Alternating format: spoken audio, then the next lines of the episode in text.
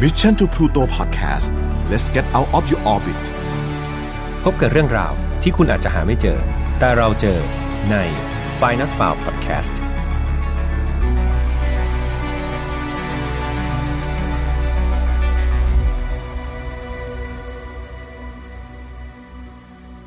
สวัสดีครับ ยินดีต้อนรับนะครับเข้าสู่ Final f i l e Podcast ซีซั่นที่ 2 ครับ วันนี้คุณอยู่กับผมแฮมทัชพลเช่นเคยครับ เรามาถึง episode ที่ 52 กันแล้วนะครับ ไม่อยากจะเชื่อเหมือนกันว่า ครั้งหนึ่งในชีวิตจะได้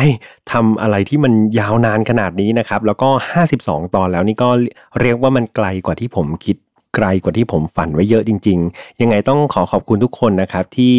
ช่วยกันสนับสนุนนะครับ แล้วก็เข้ามาฟังเป็นกำลังใจให้กับผม แล้วก็รายการฝ่าย not f o u นะครับไงเราตั้งใจจะทำให้มันดียิ่งยิ่งขึ้นไปในทุกๆ episode ที่เพื่อนๆได้ฟังนะครับสำหรับใครที่ยังไม่ได้ฟังอีก 51 ตอนที่ผ่านมาแล้วเนี่ยอยากให้ลองกลับไปฟังกันดูนะครับ เพราะว่า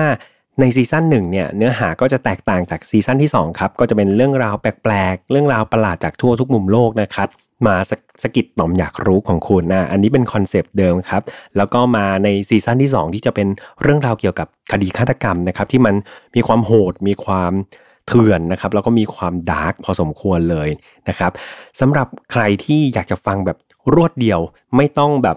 มีโฆษณาขั้นอะไรอย่างนี้นะครับ ลองไปฟังทาง Spotify ได้ครับ เพราะว่าตอนนี้เรามีช่องแยกนะครับของ f i l e Not Found แล้วนะครับ เป็นช่องแยกใน Spotify ครับ เข้าไปใน Spotify เลยแล้วก็พิมพ์ว่า f i l e Not Found นะครับ มันจะมี 2 โลโก้เนาะให้เราเลือกโลโก้ที่เป็นสีแดงนะครับโลโก้ที่เป็นสีแดงก็จะเป็นรายการ f i l e Not f i l e อันใหม่ที่เราอัปเดต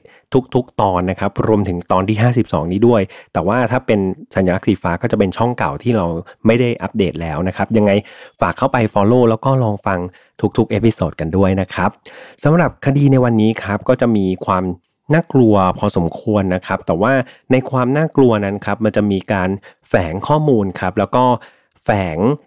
เขาเรียกว่าเป็นเรื่องราวต่างๆ ที่จะทำให้เราเนี่ยค่อยๆ ไขคดีดีกว่า ผมมองว่ามันจะค่อยๆ เผยข้อมูลขึ้นมาเรื่อยๆนะครับอยากให้เพื่อนๆเนี่ยลองคิดแล้วก็ลองวิเคราะห์ติดตามกันไปครับ แต่อย่างไรก็ดีครับ ต้องคูดทุกครั้งว่าฝ่ายนัดฟ้าของเราครับไม่สนับสนุนความรุนแรงทุกประเภทครับ ทุกเรื่องที่นำมาเล่าเนี่ยอยากให้เป็นแนวทางในการป้องกันตัวเองครับ ถอดบทเรียนจากอดีตที่เลวร้ายนะครับ ไม่ให้มันมาเกิดกับเรา แล้วก็คนที่เรารักนะครับ เรื่องราวในวันนี้ครับมันเริ่มจากผู้หญิงคนหนึ่งครับ ที่เธอชื่อว่าดรอนแมรี่เวนครับ คือเธอเกิดวันที่ 16 ครับ มีนาคมปี 1970 ครับ เธอได้แต่งงานกับผู้ชายคนหนึ่งที่ชื่อว่าเดวิดโรเบิร์ตเวนครับ ที่มีอายุมากกว่าเธอ 15 ปี และทั้งคู่ครับ เขาก็ได้ลงทุนเปิดร้านอาหารเป็นธุรกิจร่วมกันครับ ซึ่งชื่อร้านนี้ก็คือ Thames Contemporary Cafe นะครับ ซึ่งอยู่ในเมืองโรมิตารัฐแคลิฟอร์เนียครับ โดยเดวิดคนที่เป็นสามีนะครับ เขาก็จะรับหน้าที่เป็นเชฟครับ อยู่ในร้านอาหาร ส่วนรอนนะครับ ที่เป็นภรรยาเนี่ย เธอก็จะเป็นผู้ช่วยครับ ก็คอยดูแลแขกที่มารับประทานอาหารในร้านนะครับ ตลอดช่วยงานเล็กๆ น้อยๆ ในครัวนะครับ แต่แล้วครับจู่ๆเนี่ย ในวันที่ 18 ตุลาคมปี 2009 ครับ ซึ่งตอนนั้นเนี่ยรอนนะครับอายุได้ 39 ปีแล้ว ตอนนั้นเป็นช่วงเย็นครับ เวลาประมาณ 5 โมงเย็นเนี่ยรอนก็ได้ออกจากร้านอาหารไปครับ และหลังจากนั้นก็ไม่มีใครพบเจอเธออีกเลยครับ เวลาผ่านไป 2 อาทิตย์ครับน้องสาวของรอนเนี่ยก็ได้เข้าไปแจ้งความที่สถานีตำรวจว่า พี่สาวของเธอเนี่ย หายตัวไปครับ โดยเธอเองเนี่ยพยายามที่จะติดต่อรอนแล้ว แต่ก็ไม่สามารถที่จะติดต่อเธอได้เลยครับ น้องสาวของรอนเนี่ยเขาก็ยืนยันว่าเฮ้ยเรื่องนี้มันไม่ใช่เรื่องปกตินะ เพราะว่ารอนที่เป็นพี่สาวเธอเนี่ยจะต้องโทรศัพท์มาคุยกับเธอแทบทุกวันเลยครับ คือต่อให้ยุ่งมากแค่ไหนเนี่ยรอนก็ไม่เคยที่จะละเลยที่จะโทรมาคุยเลยนะครับ เพราะว่า ทั้งคู่เนี่ยเป็นพี่น้องที่เรียกว่าสนิทกันมากๆครับ แต่เนี่ยเขาไม่ติดต่ออะไรมาเลยครับ เขาไม่ได้รับการติดต่อจากพี่สาวมาถึง 2 อาทิตย์แล้ว ซึ่งมันเป็นอะไรที่แปลกมากๆ และอีกอย่างครับคือน้องสาวของรอนนะครับเขาได้แจ้งให้ตำรวจนะครับช่วยสอบถามเรื่องนี้กับเดวิดด้วย เดวิดที่เป็นสามีของรอนนั่นแหละครับเพราะว่าเขาอยู่ด้วยกันใช่ไหมครับ ดังนั้นก็น่าจะมีข้อมูลหรือว่ามีเบาะแสอะไรที่มากกว่าคนอื่นครับ ทางตำรวจก็เลยเดินทางไปยังบ้านของเดวิดครับ เพื่อสอบถามข้อมูลเกี่ยวกับดรอน เมื่อตำรวจนะครับไปถึงที่บ้านเนี่ย เดวิดเขาก็ออกมาต้อนรับเจ้าหน้าที่ตำรวจด้วยท่าทีแบบปกติมากๆครับ ตอนนั้นเดวิดอยู่บ้านกับแจ็คกรีนเวนครับแจ็คกรีนเวนก็คือลูกสาวของเขาครับ เป็นลูกสาวที่เป็นลูกติดนะฮะมาจากภรรยาคนก่อนหน้าที่จะมาแต่งงานกับดรอนครับ ทางตำรวจนะครับได้แสดงหมายค้นนะครับเพื่อเข้าไปหาข้อมูล หาหลักฐานเกี่ยวกับการหายตัวไปของดรอนครับ แต่ว่าหลังจากสอบสวนในบ้านนะครับ แล้วก็รอบๆบบ้านเนี่ย มันก็ไม่มีอะไรผิดปกติเลยครับ ทางตำรวจนะครับก็เลยสอบถามเดวิดครับว่าเฮ้ยมันเกิดอะไรขึ้นในวันที่ดรอนหายตัวไปครับ เดวิดครับเขาได้ให้การกับตำรวจว่า คือในวันนั้นเนี่ยเขามีปากเสียงกับดรอนอย่างรุนแรงเลยครับ เนื่องจากเขาเนี่ยต้องการให้ภรรยาเขาครับ ไปทำการบำบัดอาการติดยา แล้วก็อาการติดเหล้าให้หายสักทีครับ แต่แทนที่ดรอนภรรยาของเขาเนี่ยจะให้ความร่วมมือตามที่เขาแนะนำเธอกลับออกจากบ้านไปเลยครับ แถมยังเอากระเป๋าหลุยวิกตองนะครับ ซึ่งเป็นกระเป๋าประจำตัวของเธอเนี่ยติดมือออกไปด้วยครับ นอกจากนี้ครับเดวิดยังได้อธิบายเพิ่มเติมว่า คือการทำงานในร้านอาหารของเขาเนี่ยมันค่อนข้างเป็นงานที่หนักมากๆครับ พวกเขาทั้งสองคนเนี่ยค่อนข้างประสบความสำเร็จในธุรกิจนี้ครับ แล้วก็สร้างรายได้ให้อย่างมหาศาลเลย แต่อย่างไรก็ดีครับ มันก็แลกมากับหยาดเหงื่อความทุ่มเทอะไรหลาย ๆ อย่างที่มันจะต้องทำงานอย่างหนักมาก ๆ ในแต่ละวันครับ แน่นอนว่าเดวิดนะครับที่เขามีหน้าที่เป็นเชฟเนี่ยเขาก็จะมีความเข้มงวดอย่างมากครับ และเขาก็จะเป็นคนที่ค่อนข้างโมโหร้ายเสมอนะครับพอเวลาอยู่ในครัว ดังนั้นพนักงานในร้านอาหารทุกคนครับจะรู้ว่าเออเดวิดเนี่ยเขามีนิสัยอย่างนี้เขาค่อนข้างเป็นคนที่เนี้ยบเข้มงวดแล้วก็โหดร้ายมากๆนะครับพอเวลาที่เขาสวมหมวกเป็นเชฟ แต่ในขณะที่เดวิดนะครับเขาจริงจังกับธุรกิจขนาดนี้เนี่ยแต่รอนครับคนที่เป็นภรรยาเนี่ย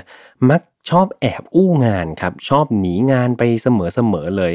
และนั่นเองครับมันเป็นเหตุผลที่เดวิดครับ เขาไม่ได้แจ้งตำรวจตั้งแต่แรกครับ เมื่อเขาพบว่าเออภรรยาเขาก็ไม่ได้กลับมาที่บ้าน เพราะว่าเดวิดนะครับบอกกับตำรวจครับว่าดอนเนี่ยเขาก็เคยหนีออกจากบ้านแบบเนี้ยมันหลายครั้งมากๆแล้วครับ แต่ว่าสักพักหนึ่งเนี่ยพอเธอหายเหนื่อยครับหรือว่าเธอหายหงุดหงิดเธอหายโมโหเนี่ยเธอก็จะกลับมาแบบนี้ครับ โดยครั้งเนี้ยเขาก็คิดว่าดอนน่าจะไป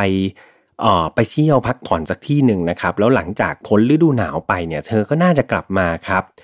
ทางตำรวจครับได้ไปสอบถามข้อมูลจากพนักงานในร้านอาหารเพิ่มเติมครับ ก็พบว่ามีพนักงานผู้ชายคนหนึ่งครับเขาบังเอิญไปเห็นรอนเนี่ยกำลังเสพโคเคนอยู่ในร้านอาหารครับ และเธอเนี่ยก็ได้ขอให้เขาเนี่ยช่วยปกปิดเรื่องนี้เป็นความลับนะครับ อย่าให้เดวิดรู้เด็ดขาดเลย นอกจากนี้ครับ พนักงานหลายคนยังเชื่อว่า การหายตัวไปของดรอนในครั้งนี้ครับอาจจะเป็นว่าเธอเองเนี่ยมันถึงจุดจุดหนึ่งที่เขารับเดวิดไม่ไหวอีกต่อไปแล้วครับ แล้วก็อยากจะหนีเดวิดออกไปให้พ้นพ้นสักทีทางตำรวจครับได้สืบประวัติของคนทั้งคู่มากขึ้นครับ และก็ได้ไปพบว่าทั้งเดวิดและก็ดอนนะครับ ต่างเกี่ยวข้องกับยาเสพติดอย่างหนักทั้งคู่เลยครับ โดยดรอนนะครับมีข้อมูลว่าเธอเนี่ยติดโคเคนอย่างหนักมากๆครับ แถมยังไปยุ่งเกี่ยวกับพวกขายยาเสพติดอีกด้วยครับ ทางตำรวจนะครับจึงตั้งข้อสันนิษฐานไว้ก่อนเลยว่า มันมีความเป็นไปได้ครับว่าการหายตัวไปของดรอนเนี่ยอาจจะเกี่ยวข้องกับขบวนการขายยาเสพติดครับ โดยด้านนายเดวิดบ้างนะครับ ก็มีเรื่องเกี่ยวกับ ยาเสพติดเขาไปเกี่ยวข้องกับยาเสพติด เช่นเดียวกับภรรยาของเขาเลยครับ คือคุณเดวิดเนี่ยเขาเคยถูกจำคุกครับในข้อหาค้ายาเสพติดในแคลิฟอร์เนียครับ แต่ว่าสุดท้ายเนี่ยเขาก็ได้รับการลดโทษครับให้จำคุกเพียงแค่ 1 ปีเท่านั้นเอง เนื่องจาก เขาให้ความร่วมมือกับตำรวจนะครับในการเหมือนเป็นเหยื่อนะครับเป็นไปล่อพ่อค้ายาเสพติดรายใหญ่นะครับทำทีไปซื้ออย่างเงี้ยครับแล้วพอพ่อค้ายาเสพติดรายใหญ่เนี่ยมาขายให้ตำรวจก็ไปรวบตัวจับได้นะครับ ซึ่งทางตำรวจเนี่ยก็เลยตั้งอันเนี้ยไว้อีกเป็นหนึ่งข้อสันนิษฐานครับว่าเฮ้ยมันก็เป็นไปได้เหมือนกันนะ ที่พ่อค้ายาเสพติดเหล่านั้นเขาอาจจะมีเครือข่ายใช่ไหมครับเขาอาจจะมีคนที่ใหญ่กว่านั้นอะ แล้วเขารู้สึกว่าเขาโกรธแค้นครับเขาโกรธที่เดวิดเนี่ยมาหลอกล่อซื้อยาจนพวกเขาเนี่ยโดนตำรวจจับครับ พอเดวิดออกมาจากคุกได้ใช่ไหมครับ มาทำร้านอาหารเนี่ยพวกเขาก็เริ่มออกตามล่าตัวเดวิดแล้วก็ครอบครัวครับ แต่นั่นมันก็เป็นเพียงอีกหนึ่งข้อสันนิษฐานของทางเจ้าหน้าที่ตำรวจครับ ตำรวจได้มีการสอบถามไปยังเดวิดเกี่ยวกับยาเสพติดด้วยครับ ซึ่งเดวิดเองเนี่ยเขาก็ให้การปฏิเสธแล้วเขาก็ยืนยันว่าไม่มีทางเป็นไปไม่ได้ครับ เขาไม่ได้กลับไปยุ่งเกี่ยวกับยาเสพติดอีกแล้วครับ แถมตอนนี้เขายังเป็นคนพยายามที่จะช่วยดรอนภรรยาของเขาเนี่ยให้เลิกยาเสพติดให้ด้วยนะครับ อ่าก็เรียกว่าเดวิดเขายืนยันกับตำรวจแบบนั้นเลย เขาก็อ้างอีกครับว่าตอนที่ทะเลาะกันกับร้อนจนร้อนหนีไปเนี่ยก็เพราะว่าเขาเนี่ยแหละบังคับให้เธอไปบำบัดอาการติดยายังไงล่ะทำให้เธอเนี่ยโกรธมากแล้วก็หนีออกจากบ้านไป แต่อย่างไรก็ดีครับนี่ก็เป็นสิ่งที่เดวิดยืนการแล้วก็พูดอย่างจริงจังกับตำรวจมาตลอดนะครับ เวลาผ่านไปประมาณ 2 อาทิตย์ครับ หลังจากรับแจ้งคดีการหายตัวไปของรอนครับ ในที่สุดครับมันก็มีข้อมูลใหม่ๆครับมาให้ทางเจ้าหน้าที่ตำรวจ โดยผู้ที่ให้ข้อมูลนี้ครับเธอเป็นลูกค้าประจำของที่ร้านอาหารนั่นเอง คือเธอมากินร้านอาอาหารในร้านอาหารนี้ค่อนข้างบ่อยครับ คือบ่อยมากจนกระทั่งสนิทกับเดวิดแล้วก็รอนกันเลยทีเดียว โดยลูกค้าคนนี้ครับเขาได้ให้การว่า เธอเนี่ยเคยส่งข้อความไปหาดรอนครับ เพื่อสอบถามว่าเออดรอนเธออยู่ที่ไหนเนี่ยเธอหายตัวไปไหน ซึ่งภายหลังครับมีแมสเซจครับตอบกลับมาจากดรอนครับ มีเนื้อหาว่า ฉันสบายดี และยังอยู่ที่ฟลอริดาฉันอยากจะเริ่มต้นอะไรใหม่ ๆ ที่นี่ เป็นข้อความแค่นี้ครับ สั้นๆ แล้วก็ลงท้ายว่าพิกซี่อ่าหลายๆคนอาจจะงงว่าเอ๊ะแล้วทำไมลงท้ายด้วยคำว่าพิกซี่คือจริงๆพิกซี่เป็นชื่อเล่นนะครับของดรอนนั่นเองซึ่ง เดวิดนะครับหรือว่าเพื่อนเพื่อนสนิทเนี่ยของรอนก็จะเรียกรอนครับว่าพิกซี่นั่นเองเป็นเหมือนชื่อเล่นนะครับทางตำรวจครับได้สอบถามเกี่ยวกับความสัมพันธ์ของเดวิดและรอนด้วยนะครับเพิ่มเติมจากลูกค้าประจำรายนี้ เธอได้เล่าว่า เอาจริง ๆ แล้วความสัมพันธ์ของทั้งคู่เนี่ยไม่ค่อยจะดีมากนักครับรอนเนี่ยเขาเคยเล่าให้ฟังว่ามีหลายครั้งเลยครับที่เธอเนี่ยถูกเดวิดทำร้ายร่างกายครับ แล้วก็บางครั้งเนี่ย ลงมือกับเธอหนักมากจนเธอสลบไปเลยก็มีนะครับรอนนะครับเขาเคยคิดที่จะอยากหนีไปจากเดวิดเนี่ยหลายต่อหลายครั้งครับ เธอมีการแอบเก็บเงินไว้ส่วนหนึ่งครับ เพื่อที่จะเตรียมตัวหนีไปเริ่มต้นชีวิตใหม่นั่นเอง ดังนั้นครับทางเจ้าหน้าที่ตำรวจนะครับ คิดว่า หรือที่ไม่มีใครนะครับสามารถที่จะติดต่อดรอนได้เนี่ยอาจจะเป็นเพราะว่าเธออยากจะหนีจากเดวิดแบบจริง ๆ จังๆครับจนเธออาจจะปิดเบอร์มือถือไว้ หมายถึงปิดโทรศัพท์มือถือไว้ครับเพื่อไม่ให้เดวิดเนี่ยตามตัวเธอได้นะครับหรือไม่ก็เธออาจจะเปลี่ยนเบอร์โทรศัพท์ไปแล้วก็เป็นได้ครับ มาจนถึงตรงนี้ครับก็ยังสรุปไม่ได้อยู่ดีว่า เอ๊ตกลงดรอนหายไปไหนกันแน่ครับ จากข้างต้นใช่ไหมครับ อาจจะเป็นเรื่องที่เกี่ยวกับยาเสพติดครับ อาจจะถูกจับตัวไปหรือเปล่า หรืออีกทางหนึ่งเนี่ยอาจจะเป็นรอนครับที่ต้องการหนีไปจากเดวิดซะเองนะครับเพราะว่าได้รับความกดดันแล้วก็พฤติกรรมต่างๆ ที่เดวิดเนี่ยชอบทำร้ายร่างกายจนเธอเนี่ยรู้สึกหลับไม่ได้ครับ มาถึงตรงนี้แหละครับ เพื่อนๆลองคิดไว้ในใจก่อนนะครับว่า เอ๊ข้อสันนิษฐานไหนกันนะ ที่เพื่อนๆคิดว่าจะเป็นข้อสันนิษฐานที่ถูกต้อง หรือเพื่อนๆอาจจะมีข้อสันนิษฐานที่แตกต่างไปจาก ที่ทางตำรวจสันนิษฐานมาก็ได้ ลองเก็บไว้ในใจก่อนนะครับ กลับมาที่เรื่องราวหลักกันบ้าง เวลาเนี่ยครับมันเริ่มผ่านจากอาทิตย์เนี่ยก็กลายเป็นเริ่มผ่านมาหลายเดือนแล้วครับ แต่ก็ยังไม่มีใครนะครับได้รับการติดต่อจากดรอนแต่อย่างใดเลยครับคือทางตำรวจเองก็ยังคงตามหาตัวเธออย่างต่อเนื่องครับ แต่ว่ามันไม่มีอะไรคืบหน้าเลยครับ จนกระทั่งวันหนึ่งครับ ได้มีชายคนหนึ่งเนี่ย ผู้ชายคนนี้ครับเขาเป็นเจ้าของร้านขายของนะครับที่อยู่ใกล้ๆกับร้านอาหารของเดวิดและดรอนนั่นเองพูดง่ายๆก็คือเป็นเพื่อนบ้านกันนั่นแหละครับ เขาได้ให้การกับตำรวจว่า กิจการร้านอาหารของทั้งคู่เนี่ย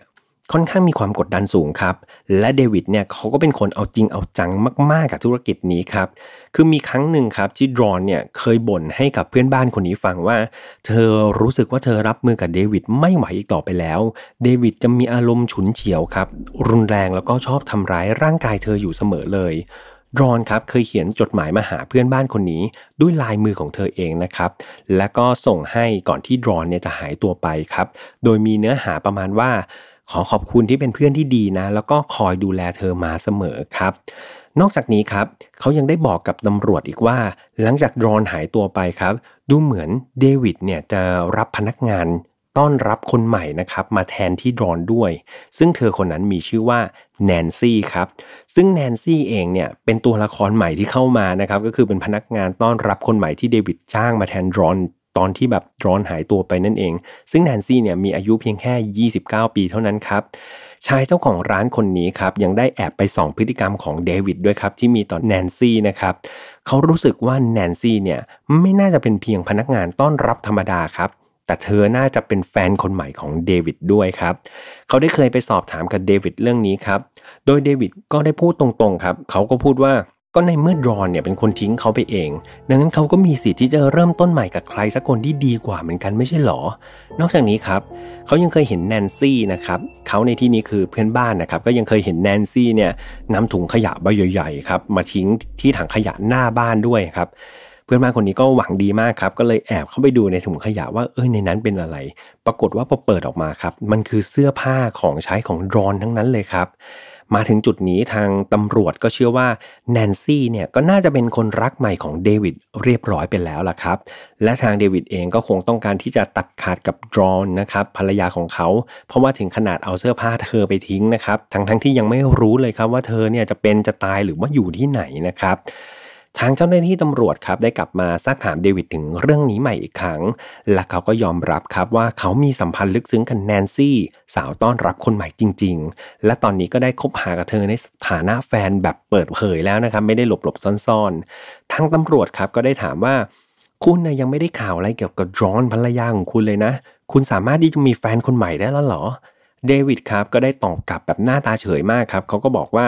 ก็ในเมื่อจอห์นเป็นคนทิ้งเขาไปเองทำไมเขาถึงไม่มีสิทธิ์มีคนใหม่ได้ล่ะ และอีกอย่างครับ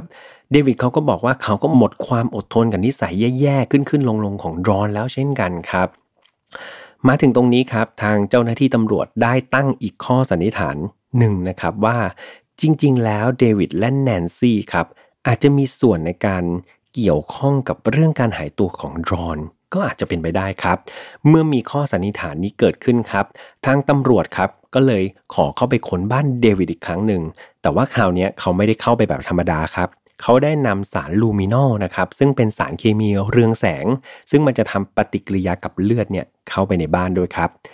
ในที่สุดครับ เขาได้พบกับรอยเลือดนะครับ ที่มันกระจายอยู่ตามฝาผนังบ้านบางส่วนนะครับ ตำรวจครับก็เลยได้ทำการเก็บ DNA ของร่องรอยเลือดเหล่านั้นครับไปตรวจสอบว่าเอ๊ะตกลงเลือดเหล่านี้มันเป็นเลือดใครครับแต่เนื่องจากปริมาณ DNA ที่พบเนี่ยมันมีปริมาณที่มันน้อยมากๆครับ และนั่นมันไม่เพียงพอในการใช้ตรวจสอบได้ว่าเจ้าของเลือดนั้นเป็นใครนะครับทำให้การเข้าตรวจสอบบ้านเดวิดครั้งนี้ของตำรวจเนี่ยก็ยังไม่มีอะไรใหม่ ๆ ยังไม่มีอะไรคืบหน้าอยู่ดีครับ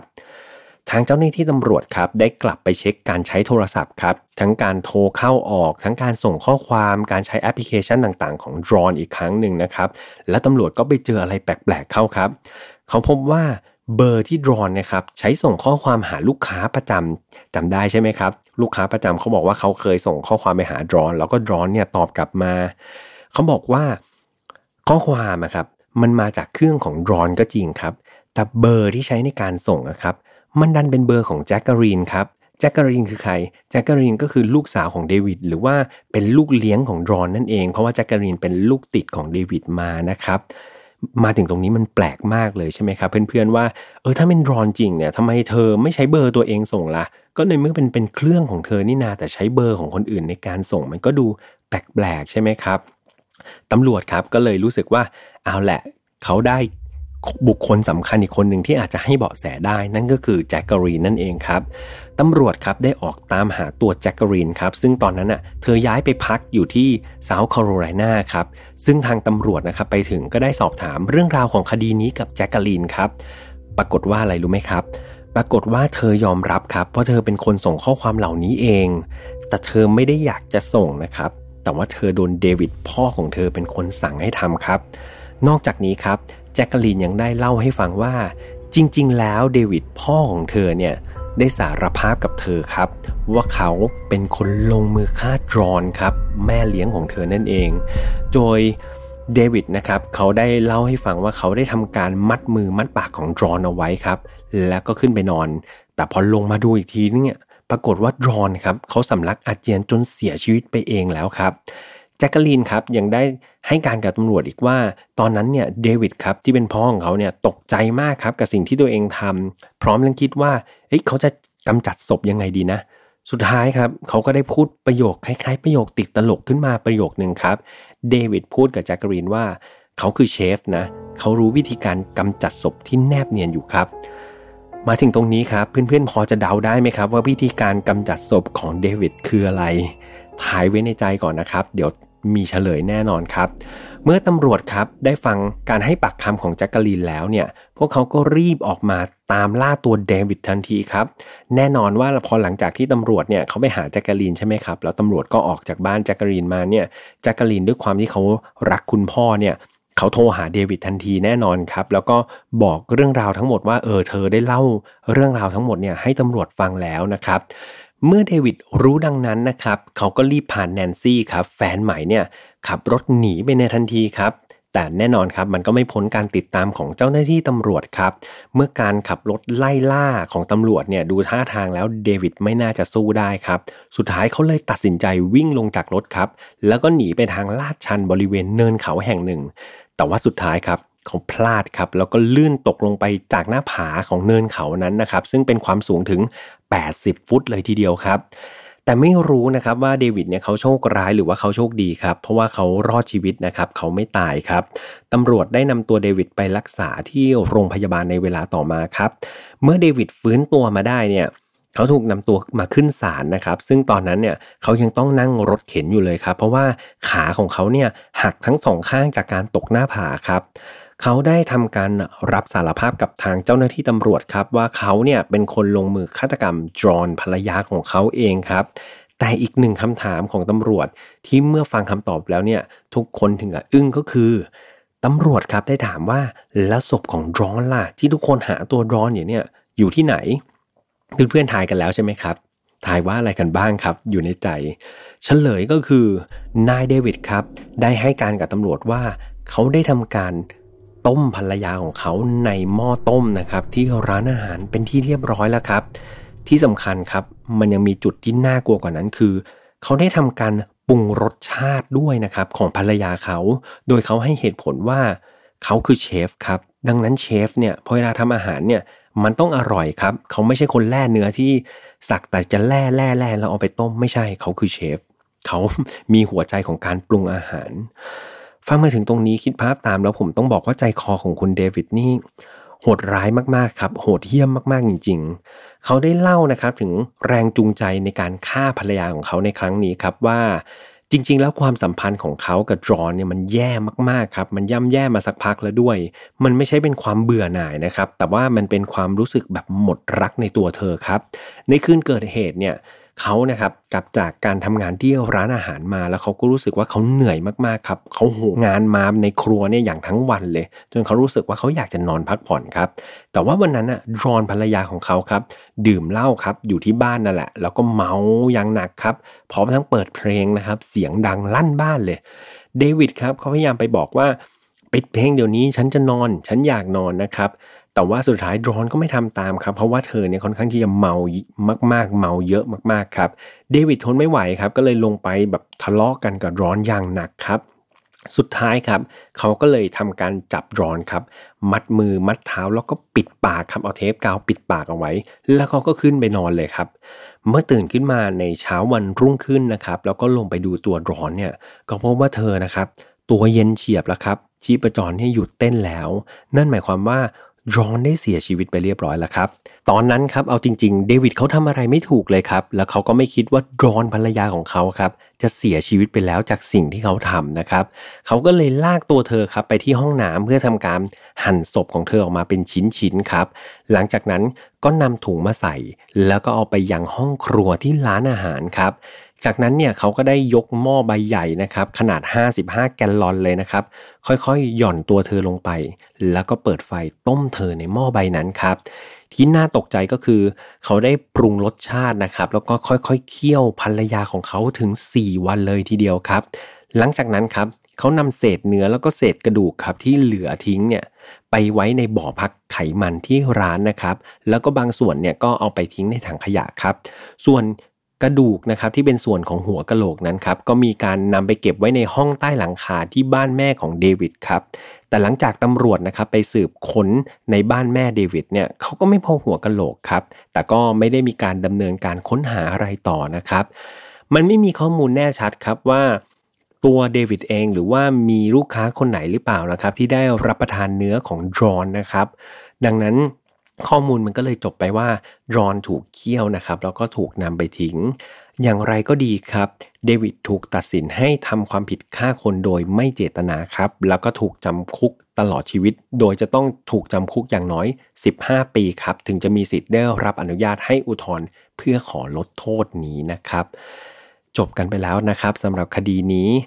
เอาจริง ๆ คดีนี้มีรายละเอียดเนื้อหาจากแหล่งข่าวเยอะมากๆครับ คือบางอันมันก็ตรงกันเนาะบางอันมันก็แตกต่างกัน อย่างกรณีของแจ็คกาลินครับที่เธอไปให้การกับตำรวจตอนที่เดวิดมาสารภาพว่าเขาเป็นคนค้าดรอนเนี่ยคือบางแหล่งข่าวครับเขาบอกว่าเดวิดได้เล่าให้แจ็คกาลินฟังว่า เขาทำการลัดคอดรอนจนเสียชีวิตด้วยนะครับ ไม่ได้เป็นการแบบปล่อยให้เธอตายเอง แต่อย่างไรก็ดีครับ ผมพยายามรวบรวมข้อมูลต่างๆ ที่มันดูมีความสอดคล้องกันมากที่สุดนะครับ แต่หากมีข้อมูลไหนที่ผิดพลาดนะครับ ผมต้องขออภัยเพื่อนๆมาณที่นี้ด้วย และหากเพื่อนๆคนไหนครับที่มีข้อมูลเพิ่มเติมเนี่ยก็สามารถเอามาแชร์เอามาพูดคุยกันได้ใต้คอมเมนต์ครับหรือว่าจะเอาไปคุยในกลุ่ม Final f i l e Family ก็ได้นะครับ ก่อนจากกันครับมีประเด็นหนึ่งครับที่อยากพูดถึงจากคดีนี้ นั่นก็คือปัญหาความรุนแรงในครอบครัวครับ สาเหตุส่วนใหญ่ของปัญหาครอบครัวเนี่ยเอาจริง ๆ มันมีหลากหลายมากครับ มันมีหลายสาเหตุมันมีหลายปัจจัยที่ก่อให้เกิดปัญหานี้นะครับ ไม่ว่าจะเป็นการเงินของครอบครัวนะครับหรือว่าสภาวะเจ็บป่วยของสมาชิกในครอบครัว การติดยาเสพติด ความเครียด หรือแม้แต่นิสัยส่วนตัวของคนในครอบครัวนะครับ ซึ่งปัญหาเหล่านี้ครับมันถูกสะสมแล้วก็เริ่มเปลี่ยนเป็นความรุนแรงครับลามไปจนถึงการลงไม้ลงมือทำร้ายร่างกายกันครับ ซึ่งนอกจาก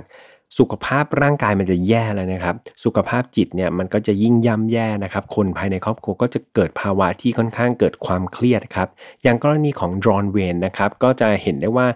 มันสุดท้ายจุดจบมันคือเป็นคดีที่น่าเศร้ากันเลยทีเดียวครับ